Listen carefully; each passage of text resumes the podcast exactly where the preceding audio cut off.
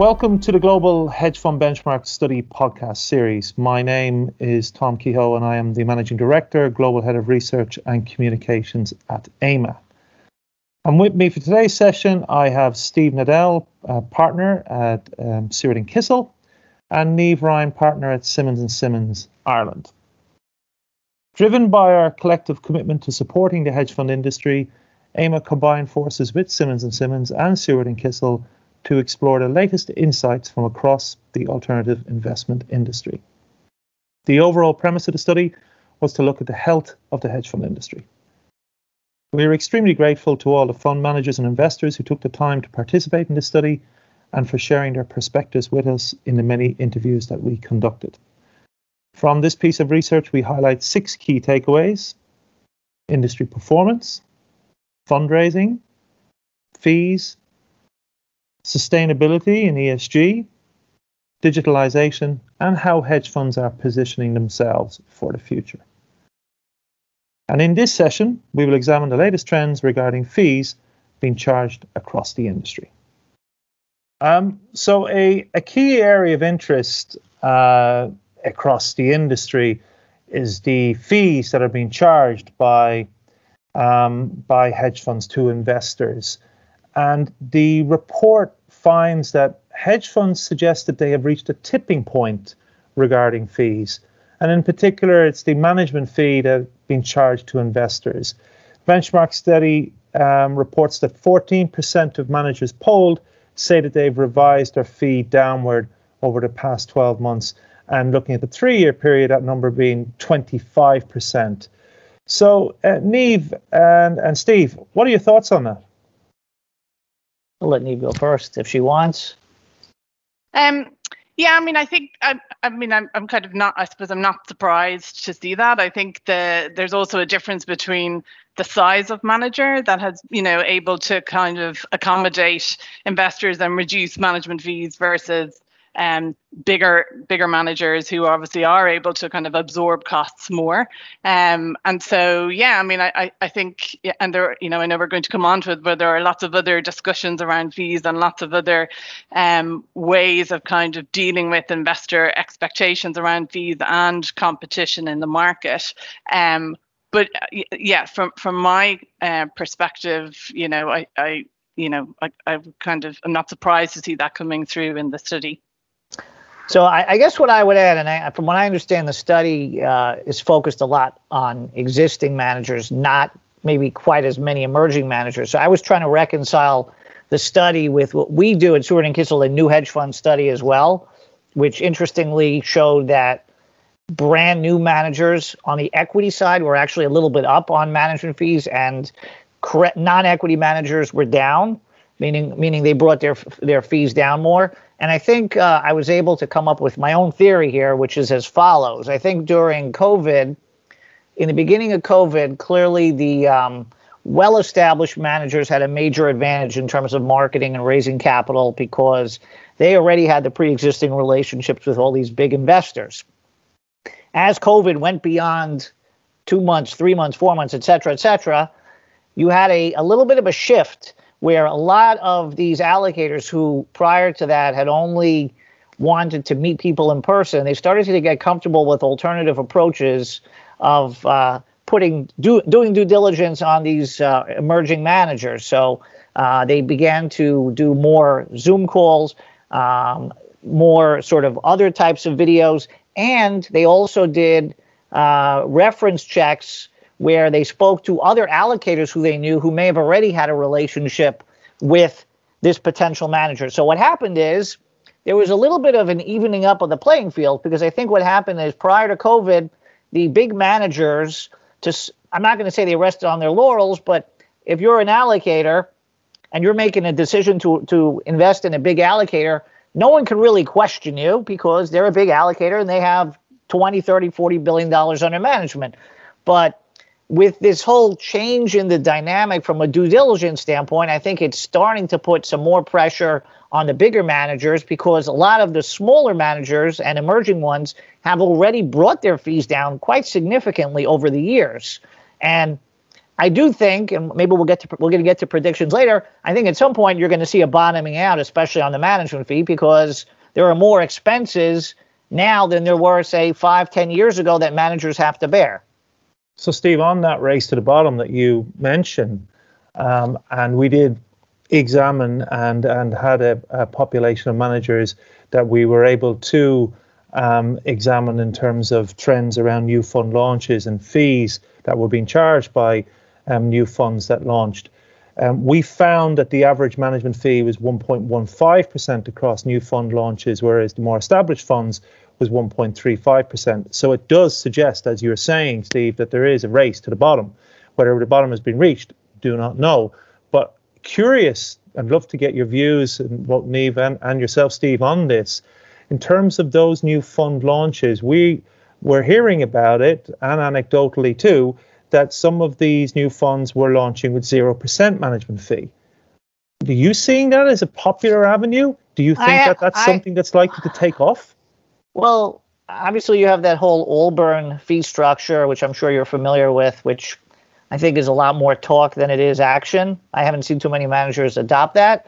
The one thing that I have seen uh, addressing your point is packaging of fees. And, and this is somewhat tax driven and also sort of opportunity driven. But I've seen managers who say, okay, you can pay me, let's say, one, one in 20 or zero in 30. Pick your poison, so to speak. So I've seen a little bit of that, but to go out with a, a, a just a zero, at least from what I've seen, is pretty rare. Uh, because you know, I, I, think that would be more common in an SPV because uh, an SPV usually there's not really any additional work that needs to be done by the manager because oftentimes it's a runoff vehicle, or you might see uh, some existing managers who already have enough money coming in from their flagship fund to cover their sort of overhead nut that they can afford just to kind of throw the dice a bit and say, you know what, we're going to go out with this new fund, concentrated strategy, whatever, higher alpha, et cetera, et cetera. But we're just not going to charge a management fee. Anyone wants to come in, 40% incentive.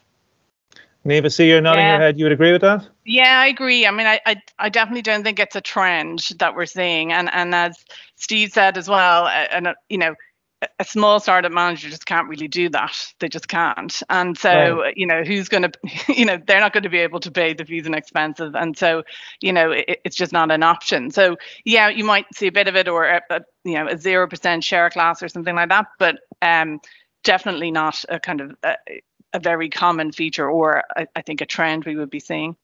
Right. I, just the one thing I would I would add though is I guess the only exception, and I have seen some managers do sort of a Citadel like expense pass through. So mm-hmm. if you have an expense pass through of overhead that's being paid by the partnership, you sort of don't need a management fee. I don't think it's all that common, and usually there's going to be a cap. But I, I am clearly noticing a little bit of a trend where there's there's a bit more in terms of expense pass throughs than there's been before, and I've also seen some more caps on some startups with respect to the fund expenses as well. Very interesting. Um, and then looking at the incentive rate or the performance fee, you know, there's various mechanisms that we talk about in the report, the use of the hurdle rate, um, and even uh, clawback arrangements, to the extent that you know we have a blurring alliance between private markets um, and what you know is typical in hedge funds. Um, what is your sense of what's happening in the marketplace around the various mechanisms that are put in place um, to put together a performance or incentive fee structure. You want me to take that first? Great, Steve. Yeah, thank okay. you. Sure. So, um, a few things. So, hurdles seem to be somewhat making a comeback. Yeah, they had sort of disappeared for a while. Uh, I, I, think if you go back 10 plus years ago, sort of pre Madoff, they were very common, especially in fund of funds and, and maybe occasionally in some other sort of long only funds. You're seeing a bit more now in uh, in some long only or, or even short only type structures.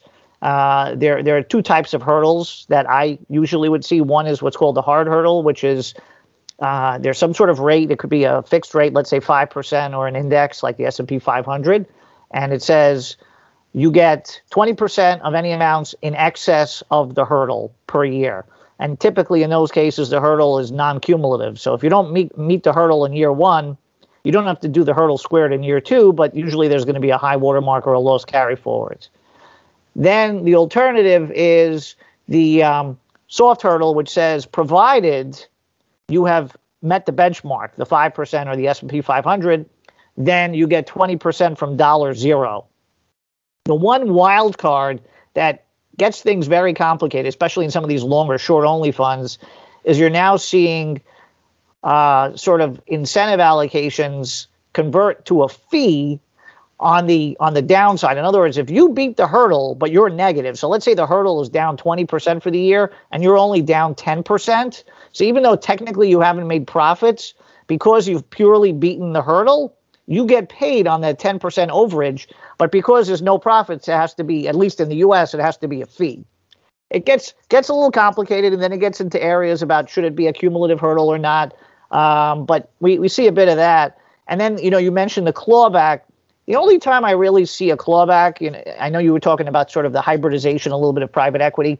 You don't really see it in side pocket funds because in the side pocket scenario, you don't charge an incentive until the side pocket is realized. However, we've seen some multi-year incentive allocations in some very sort of uh, value-driven or long-term type strategies where maybe there's a two or three-year realization type horizon on a lot of the assets so, in terms of matching what the investors and the GP want to do, investors say, you know, it's not fair that you take an annual carry if your realization isn't a two or three years out. So, at least in the US, you, you take the incentive in year one, and then in year two, you do a recalculation going back two years.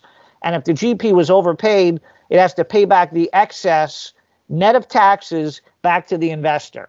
That's a very investor friendly concept. I don't see a lot of it, and it's super tax driven, but that's really the only clawback that I see.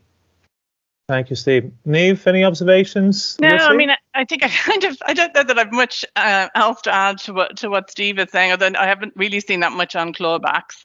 Um, and yeah, longer kind of longer calculation periods, you know, during over which that performance fee is measured. I suppose is just something else that we are that we are seeing. But yeah, other than that, um, high water marks and hurdle rates, yeah, um, that that's pretty much what what we see. And and, and we talked about it a bit already, but a, a bit of um, um, more generally, I suppose, on on pass through and things like that. But again, that's for the more in demand managers that are able to kind of command that, if you like, from sure. investors, as opposed to investors being able to drive it. So it, it feels that, uh, you know, to go back to our earlier question on that alignment of interests, and particularly as it relates to fees, the crystallization of fees it's it's more consistent with what investors are looking for now. You're crystallizing at least on an annual basis, and these strategies, um, you know, th- there is a fair crystallization in terms of you know how strategies and and their um, turnover, and to the extent that they're liquid or not, it aligns itself well to the fees being charged. Yes. Yeah, I mean, I, I think it, it's it's like everything I think in our world, which is there's so much more focus now on on fees, and you know, to the extent you're in any kind of regulation environment, regulators are looking at it. There's a lot more transparency expected, I think, from investors, um, and you know, and then increased competition and things like that means that I, I, depending on the manager, depending on the strategy, and depending where the investors are, of course. But I think you know, th- there have to be, um, you know, managers have to come up with ways, you know, if they're really trying to fundraise to to get the investors in, especially if they're kind of um, new in the market. Now, crystal ball gazing, we talked about perhaps the, the bottom of the market being reached or a race to the bottom in terms of fees, but to what extent might the tailwind of performance that we've seen across the industry, I'm looking at first quarter and our own confidence index we've done with both Simmons and Seward is pointing to the industry being in a good shape in terms of their confidence for the next 12 months, as well as performance. The hedge fund, uh, on average, reporting 6% net of fees for the first quarter after a strong 2020. To what extent might that conversation turn around again if you've got another 12 months of strong performance? Might hedge funds then be looking at maybe increasing fee. Steve, Neve, what, what, what do you think now, crystal ball gazing for the next 12 months? How do you think fees will shake up over the coming period? I, I don't think fees are going to increase significantly. Honestly, it's it's. I don't even know what the returns are going to be this year. I think there's going to be a lot of uncertainty. Clearly, uh, you know, you have the pandemic in the U.S. We have uh, Biden's tax proposal. Uh, every day you turn on the news, there's some new cyber hack. You know, Russia's now hacked some oil pipeline in the U.S.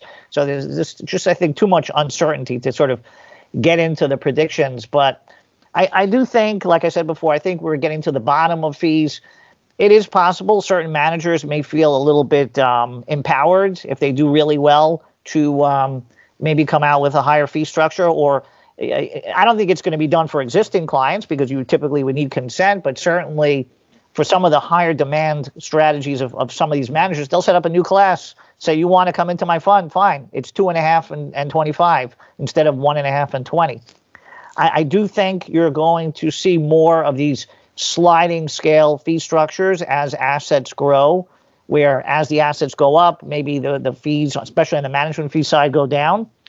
I think you're going to continue continue to see more longer lock classes because I think that unless you're a quant, I think it's pretty hard to sort of make a lot of money on the alpha side in very short term trading nowadays because computers are just so strong. So it's hard to compete with them. And I think you're going to see more of these anchor classes because I think managers, whether they're sort of day one or even later on, need to get that chunk of capital lined up to get them to critical mass to compete with the bigger managers so they can pay their personnel. Those are sort of my predictions, I guess. Thank you, Steve. And many thanks to you both. The report, the Global Hedge Fund Benchmark Study, is available for download and read on AIMA's website, Simmons Simmons website, and Seward Kissel website. Thank you.